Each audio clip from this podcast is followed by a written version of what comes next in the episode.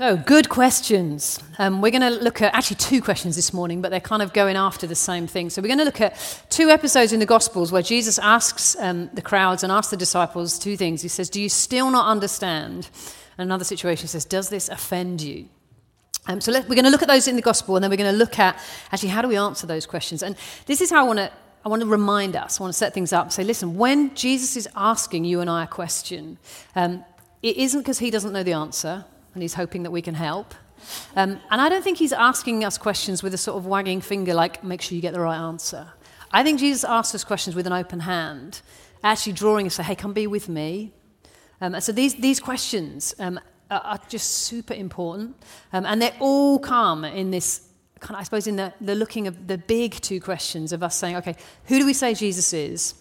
And who are we becoming? Like, we ask ourselves that a lot around here. As individuals, as a church family, who are we becoming? And that is really, really is based on who do we say Jesus is?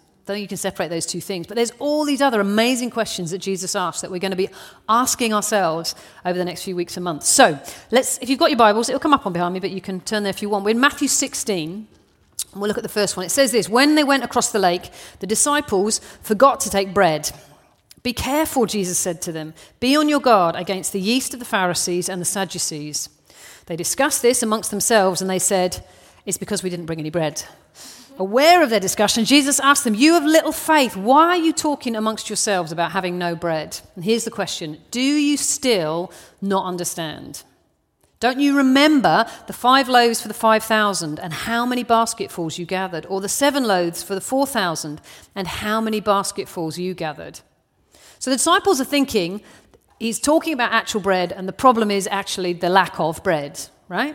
Whereas Jesus is pushing back and saying, Actually, since when did not having bread, when, since when was that a problem when you were with me? Don't you remember? We've had thousands of people with just a teeny bit of bread. Like, that's not the issue, right? That was not the problem. But, but actually, he, then he pushes further because like, I'm not even actually talking about bread or the lack of it or the miraculous. I'm not even talking about that. He's talking about um, spiritual things. So it goes on in verse 11. It says, How is it that you don't understand that I was not talking to you about bread? Be on your guard against the yeast of the Pharisees and the Sadducees. And then they understood. He was not telling them to guard against the yeast used in bread, but against the teaching of the Pharisees and the Sadducees. So Jesus is using an actual physical example, an analogy, to actually teach them about, listen, and the, the deal was he was saying is, listen, the teaching of the Pharisees, the Sadducees, it's about the sort of teaching and values and the culture that comes from religious structures and the world's sort of political structures, that that stuff can come in and infiltrate the kingdom. That's really what he was talking about, and, and that's what he was going after. So he was saying, listen, you need to think a different way. It can't be about religious elite and structures and rules. It can't be about worldly power and politics. It, that stuff, as a yeast, will kind of work through and it's going to spoil stuff. That's not the deal. You need to guard against those things. So that's actually what he was talking about. And they got there in the end. Good on them. John 6, here's the other situation. It's again, it's a bread thing. So Jesus is talking about bread and he's saying to the crowds, he's talking about the bread that comes from heaven and gives life. And the crowd, unsurprisingly, say, That sounds great. Give us this bread. We want that. That sounds amazing. And Jesus says, famously, I am the bread of life. And then you see, if you read in John 6, I'm not going to read that, it's quite a long passage, but um, you see then the crowd going, when Jesus says, I am the bread of life, you see them start sort of wondering and muttering and saying, Well, hang on, but that's Joseph's son. Like, we know, we know his folks, they live around the corner. Like, you can see them sort of beginning to um, things are worrying a little bit. And then just when their kind of heads are beginning to be messed with, Jesus takes it up another whole level by saying this in verse 54 Whoever eats my flesh and drinks my blood has eternal life. I will raise them up on the last day, for my flesh is real food and my blood is real drink. And then in verse 60, on hearing this, unsurprisingly, many of his disciples said, This is a hard teaching. Who can accept it? Aware that his disciples were grumbling about this, Jesus said to them, does this offend you? Then what if you see the Son of Man ascend to where he was before? The Spirit gives life, the flesh counts for nothing. The words I've spoken to you, they are full of the Spirit and life. So again, the start off is, is he's talking about bread. Now I think they probably got he wasn't talking about physical bread, he's talking about bread from heaven that gives life. So I think they were probably like, okay, we're not actually talking about a loaf of granary. But even so, they still didn't get it. You know, and, and so then Jesus, you know, says this outrageous statement, by the way, you need to eat my flesh and drink my blood, and then says, Does this offend you? It's like, yes. it's like my kids at home and Luke's like tapping Abby on the forehead. Is this annoying you? Is this annoying you? It's like, yes. Does, does that statement offend? Too right, it offends. Do you still not understand? No, I don't know what you're talking about. Like, no, I don't. So the general principle I, I think Jesus was, was pushing them and provoking them and drawing them into is listen, you have got to think on another level. You've got to think in a different way, and you, you can't be constrained and, and limited. And this is the thing. As a general principle, all these questions that we're going to be asking ourselves, I feel like the Lord is asking us over the next few weeks and months, all the questions that maybe life is asking us, all the questions that culture is putting to us, if we are looking to answer those in a purely human, rational, logical, natural way, we're going to come up short. We're going to find ourselves like the disciples, offended, confused, not understanding. Right? The way that these questions get answered is actually in a spiritual context. That's what I want to look at. So, how do we do it differently? Like, how, how do we do that? How do we answer those questions? The first thing to realize is this, and I know this is blindingly obvious, but I think sometimes we forget it. Being a Christian, the Christian life, walking with Jesus, is first and foremost spiritual. Right? I know that's obvious, but we forget it sometimes. My primary need, your primary need, the primary need of every human on the planet is to be reconnected with God through the work of Jesus because we are made in his image. We are made to bear his image, to rule and reign on the earth, to extend his kingdom through our confession of faith that Jesus is the Christ, the Son of the living God, and he's the only way to the Father. Right? That is the primary need of every human being on the planet. And the only way that that need is met is through that revelation with Jesus, like Peter had when Jesus said, Who do you say that I am? And we have that understanding oh, you're God right? That is that's it. That is that is our primary need. But it's not just that that's the way this christian journey starts right? That we have this revelation where jesus kind of opens our eyes to who he is and what he's done and we're like wow it's not just something we'd sing about in christmas carols. This is actually true.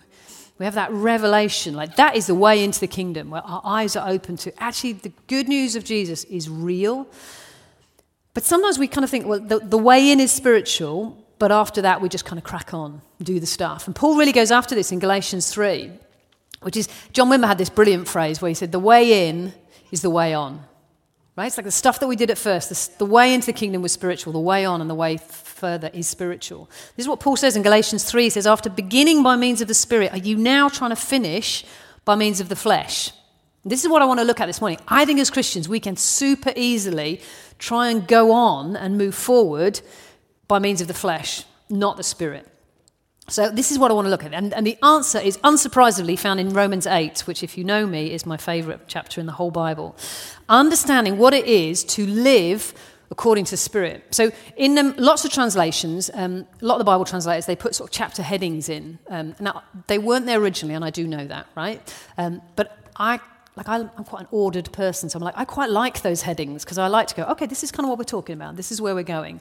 And often, the most typical kind of chapter heading, if you like, used in Romans 8 is life in the Spirit. So this is what it's talking about. Romans 8 is painting this picture of what life can and should look like for sons and daughters who are living according to the Spirit. Filled by the Spirit, led by the Spirit, right? This is us. And there's this amazing bit in um, in Romans 8, I'm going to start reading from verse 5. It says this Those who live according to the flesh have their minds set on what the flesh desires.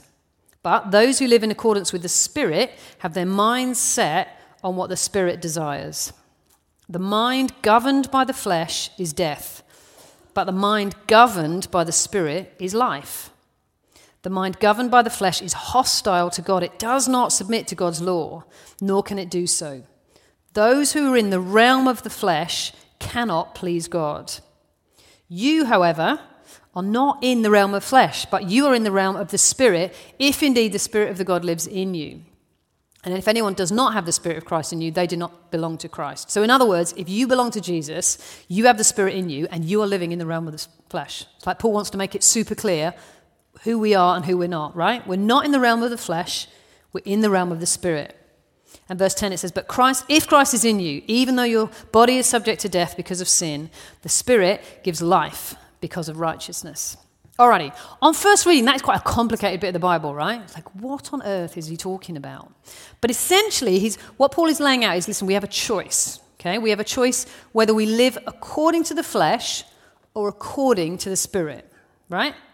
And just to be abundantly clear, you and I have been set free into the realm of the Spirit, so we are able to live according to the Spirit, right? That's where we live now. He's super clear about it in verse 9. You, however, are not in the realm of the flesh, right? We're in the realm of the Spirit, but we need to learn to live there.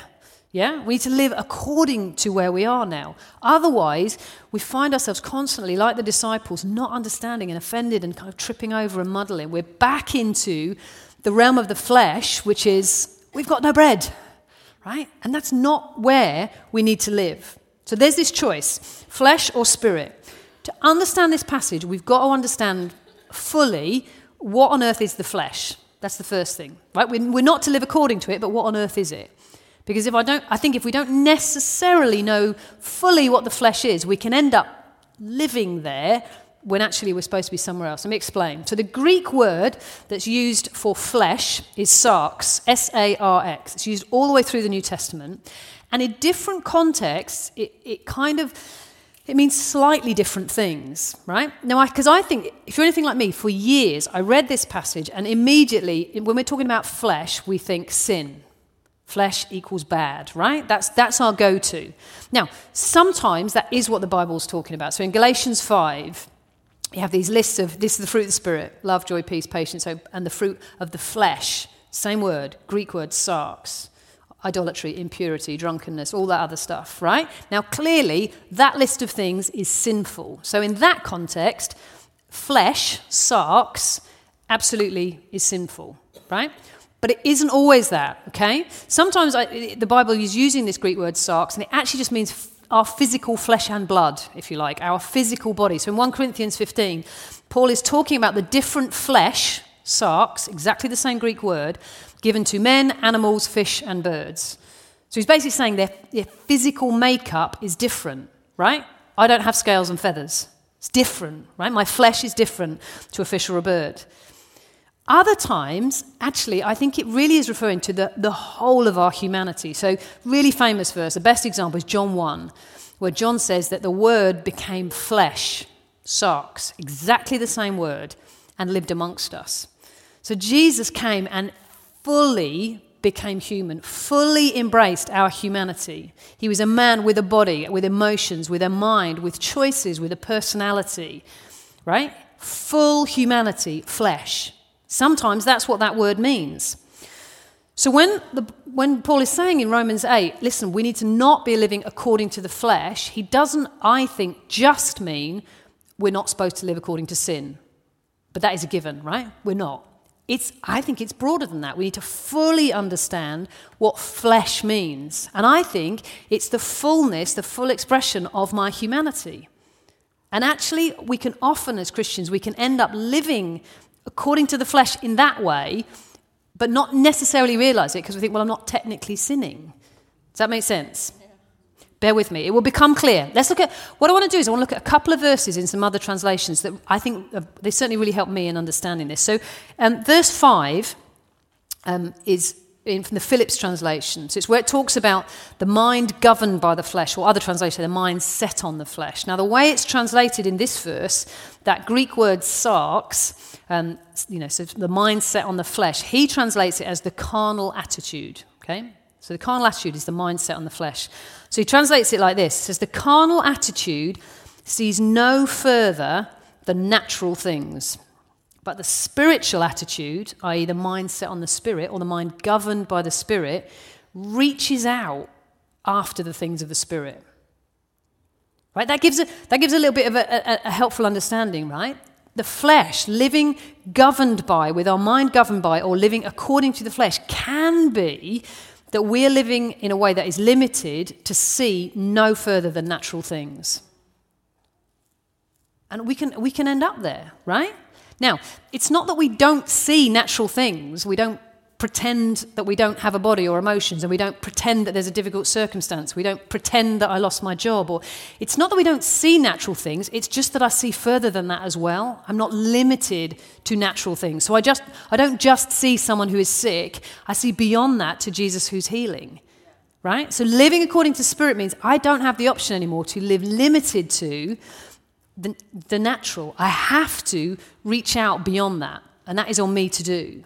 So it isn't just sin. It means actually I have to reach beyond, so further than a place where bread, no bread is a problem, to somewhere different that I'm called to dwell. Because if I am purely living, if you and I are purely living according to the natural, even though on one level that makes sense and that feels comfortable and reasonable, actually, if I am purely living according to what I think, what I feel, what I need, what I understand, what my physical or emotional circumstances are, then I am living in a way that is way less than Jesus has purchased, promised, and made possible. Right? Even though that, that feels comfortable, we have been set free and we are called to be those who live to reach out after the things of the Spirit. But it, but it is a reach, right? It is a stretch. It isn't, it's not immediately within our grasp almost. It's like I have to get beyond what seems natural. And, and listen, and that's hard, right? It's not, I don't want to, I don't want to be rejected. I don't want to look foolish. I have a total fear of making mistakes. Like I don't, and you could say, I'm, yeah, I don't want to risk. You know, I don't, I don't want to, and you can say, oh, that's natural. But here's the thing we're not called to live natural lives, we're called to live supernatural lives, which requires us to reach out a little bit further. And we can, we can tolerate and almost like justify, oh, but it's only natural that you'd be anxious in that situation. And on one level, yes, let's acknowledge our humanity. But on another level, it's like, yeah, that's natural, but I'm supposed to reach beyond that. What does that look like in this situation? We have to reach out. Now, I want to be really clear as a caveat. In saying this, I'm categorically not saying um, that we, we don't value, acknowledge, and take care of how we think, how we feel, our physical situations, our physical capacity. That would be crazy, right? As people, we're made in three parts, right? Bible says, you know, we're body, we're soul, and we're spirit, right? And our soul is made up of our mind. We can think, please think. Our will, we have choices that we can make, and our emotions. We feel stuff, right? And we have a physical body with different amounts of strength and capacity and needs, like we do. And we're spirit. And we need to be super careful that we don't think, like, spirit is good. Jesus likes the spirit bit of me. Body, mind, soul, less so. Like, that's bad. And, and it's, again, it's this division of if I just read Romans 8 and think spirit good, flesh bad, I'm missing it, right? We have got to recognize that we are created by God, body, soul, and spirit, and He said everything He created is good. So that means your physical body is good. That means your ability to think is good. That is your ability to make choices and to feel emotions is good. Right? And the greatest commandment is what? Love the Lord our God with all our heart, mind, soul, strength. What does it look like to love God with my emotions, with my will, with my mind, with my choices, emotionally? That's how we're called to love. So, all of me is created by God and it's good, and I need to learn to acknowledge it, value it, take care of it, for sure, right? So, when I'm saying, listen, we need to reach out beyond the natural, I'm not saying that we ignore, despise, disparage, don't care of the natural. Is this making sense, right? So, my humanity all of it is good. It is God created, but the thing is, it's limited, right? It's not the full story. And it absolutely, they're not to be the boss, right? Uh, my emotions are not the boss. Like my strong will and my strong need to understand, make good decisions and understand and make a good choice, Sarah, that is a strong part of me. And if I'm not careful, that is part of my flesh, and God loves it and values it but it's not the boss. And if I'm not careful, that bit of me can be really, really loud. And what it drowns out is what's the Holy Spirit saying? Right? So acknowledge and value your physical body, your emotions, your ability to think and choose, but all of those things need to be submitted to the Holy Spirit because we have to live in the realm of the Spirit according to the Spirit, to reach out beyond the natural for the things of the Spirit. Make sense? Alrighty. Because here, listen, we are never going to see the fullness of the kingdom while we're, we're never going to walk in the supernatural. We're never going to become fully mature if we're living only or primarily according to the flesh. We've got to figure out how do we reach out beyond the natural. A massive part of this is how we're thinking. So, Romans 8, verse 6, this is the Amplified Version, how it translates it. So, in the more traditional translations, this is where it says the mind governed by the flesh or the mind governed by the spirit. It says this Now, the mind of the flesh, which is sense and reason without the Holy Spirit, is death. But the mind of the Holy Spirit is life, soul peace, both now and forever. Right? So, dependent on what our mind is set on, depending what our mind is governed by, spirit or flesh, there's either life and peace or death. Okay? Now, for years, again, I thought this was talking about sin, right? So the mind set on the flesh was thinking impure, unkind, dishonest thoughts. Whereas actually, the mind set on the spirit was thinking nice, pure, lovely Jesus things. And that's really what God wanted. Now, on the one hand, yes, right? Thinking impure, dishonest, critical thoughts, there's not life and peace there, and that's not okay. But I think it's more than that. And this, I love this translation. I love it. I equally find it super challenging because I really like sense and reason. That's a problem for me. Well, it's not a problem for me, but sense and reason without the Holy Spirit is going to be a limit for me. Yeah? Uh, so I think, yes, if my mind is set on sin, rebellion, compromise, impurity, that is, that is sin and that is wrong. And that isn't living according to the Spirit. But I can absolutely, my mind can absolutely be still be governed by the flesh because what I'm settling for is sense and reason without the Holy Spirit. And it's hard. And it's so easy to fall into that because, like I said, you know, honestly, I am a sensible, reasonable person. I like to understand. I like logic. I like, like I, I value sense and reason. And that isn't wrong. It's all good, actually. But without the Holy Spirit, I've missed it. And I can, and it's another way that we're limited because we settle for. And if you think about it, goodness, the foundations of our faith are neither sensible nor reasonable. That God would become man and pay for all of the sins in the world, that he would not hold anything against me any longer, that the creator of the world would call me daughter and call me close and trust me with his inheritance is neither sensible nor reasonable in any way that dead people would be raised, that the sea would split in two, that five loaves could feed. That's not sensible. It's not reasonable, but it's absolutely true. And that's where life and peace is found. So we've got to figure out, as individuals, how do, how do we do that? Right? And this is why the episode in John 6 was so divisive when Jesus says, Hey, by the way, it's me, eat my flesh, drink my blood. Right? That is not sensible or reasonable in any cultural context, right? It wasn't. And so, and with, but if with minds set on what's sensible and reasonable, devoid of the Holy Spirit revelation, of course that was offensive. And of course people were like, no way, I'm out of here. The difference is with Peter, lovely Peter, gives us so much hope. Actually, there was that spirit revelation that it was like, actually, there's life here. So Jesus says it in verse 63, you know, when he says, the spirit gives life. The flesh counts for nothing. The words I'm speaking to you, they are full of spirit and life. But if you're trying to understand them rationally and humanly, like you're going to miss it. And absolutely it's offensive, right?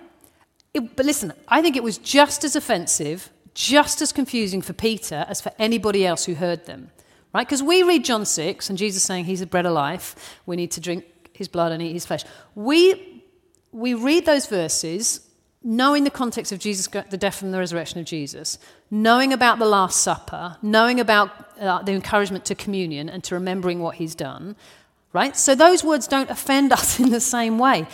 The disciples hearing that had none of that, and neither did Peter. So I don't think those things were any less offensive, any less, in, in human terms, it was no less offensive, no less confusing for Peter than for anybody else. But there was something in Peter's spirit that was like, but there's something in this. So, and then if you read on in, in John 6, Jesus says, You know, are you not going too? And Peter's response is this Lord, to whom shall we go? You have the words of eternal life. We have come to believe and to know that you are the Holy One of God. I feel like in brackets, Peter also says, and I have no idea what you're talking about, but I've come to believe and know about you, and so that's enough, right? And it's spiritual. It's a spiritual revelation in exactly the same way that his revelation, when he has this, his confession of faith, when Jesus says, Well, Peter, who do you say that I am? And he says, You are the Christ, the Son of the living God. And Jesus says, Bless you, Simon Peter, because this was not revealed to you by flesh and blood, but by spirit. Right? Sense, reason, humanity, what's logical, rational, possible, likely, what we've seen before, what we've known before, what I'm comfortable with, what I've experienced, what fits with my personality type, my upbringing, my culture, right? That stuff isn't wrong, it isn't bad, but it's limited and it doesn't get to have the final say. It all needs to be submitted to the Spirit of God, right? So, what we're allowing our minds to be governed by really matters. In saying that, another caveat, right? In saying all of that, I'm 150% not saying we throw our brains out and we don't think. Absolutely not, right? Just read your Bibles all the time about everything, but about the, just read your Bibles, particularly Proverbs, right? The Bible really, really highly values wisdom, understanding, advice, counsel from other people, really highly. So that, like, it, so it's absolutely not throw your brain out and don't think. It's that your brain and your thinking must be submitted to the Lord of Jesus, and you've got to think a different way, right? I love this. So if we've got on the one hand, saying that the mind, you know, the mindset on the flesh, sense and reason without the Holy Spirit is not going to cut it. Listen to this in James 3. Verse 17 it says, But the wisdom from above, so God's wisdom, is first pure, then peaceable, gentle, and here, open to reason full of mercy, good fruit, impartial, sincere. Right? So my mind needs to not be sense and reason without the Holy Spirit, but God's wisdom is open to reason. It's just not governed by it. It's not capped by human reason. But absolutely we think and we make good choices and we ask advice, right? But we have to reach out beyond the natural and not let our humanity in any way, the situation that's in front of us, our previous experience, we can't let that limit us. So when Jesus is asking these questions, do you still not understand? Does this offend you? He's provoking and he's drawing us into seeing that actually we get to live a life and we're called to live a life that is governed by and led by the things of the Spirit. Right? Who he is changes everything. Right? So actually so much of this starts from that confession of actually being able to answer who do I say that he is? Right? And then building on that, like Andy and Lucy shared last week, actually, if he is who he says he is, then that doesn't give me permission to stay the same. If he is who he says he is, if Jesus is the fullness of God, if he has fully paid for the redeeming and the restoration of all mankind and all of creation, if he really is, and if he really has sent me and filled me and given me the keys of the kingdom, if he really is who he says he is, then something's got to change, right? I have got to reach out beyond the natural into the supernatural. That's where I'm called to be. And it has to have, listen, it's this balance of it's, it's a profound spiritual work that God does in us. It's a spiritual revelation, but it has to have really practical, physical, emotional, cultural, financial applications and implications, right? It's not just all sort of pie in the sky and a nice concept. It's real and it gets grounded in and through our lives, but only as we learn what it is to live with our minds governed by the Holy Spirit. That means the final word, everything is submitted to what is the Holy Spirit saying. Right? And some days, do you know what? What the Holy Spirit is saying might look entirely humanly sensible and reasonable. In which case, awesome, do that. At other times, what the Holy Spirit is saying might look completely ridiculous and might be like, but actually, if that's what he's saying, then we do that. Because what we're governed by is a spirit, because we live in a spiritual realm. But it has to change everything. It changes how I look at situations. It changes how I react to situations. It changes what I expect, what I go after. Right? It requires me and it requires you to reach out beyond the natural. Okay? So we can't allow ourselves to settle. Well, that's only natural. But we're only human. Like, yeah, we are, except that we have you know, Jesus living in us. The same power that raised Jesus from the dead lives in you and I. So it's only natural. Isn't good enough anymore, right? We've got to go further. We can't keep settling for what we see, what we feel, what we understand, what we feel we're able, we're capable of, what feels reasonable or sensible or humanly possible. There is more for us. There's an invitation of more, but learning to live according to the Spirit is the way that we get there. That's our call. That's our inheritance.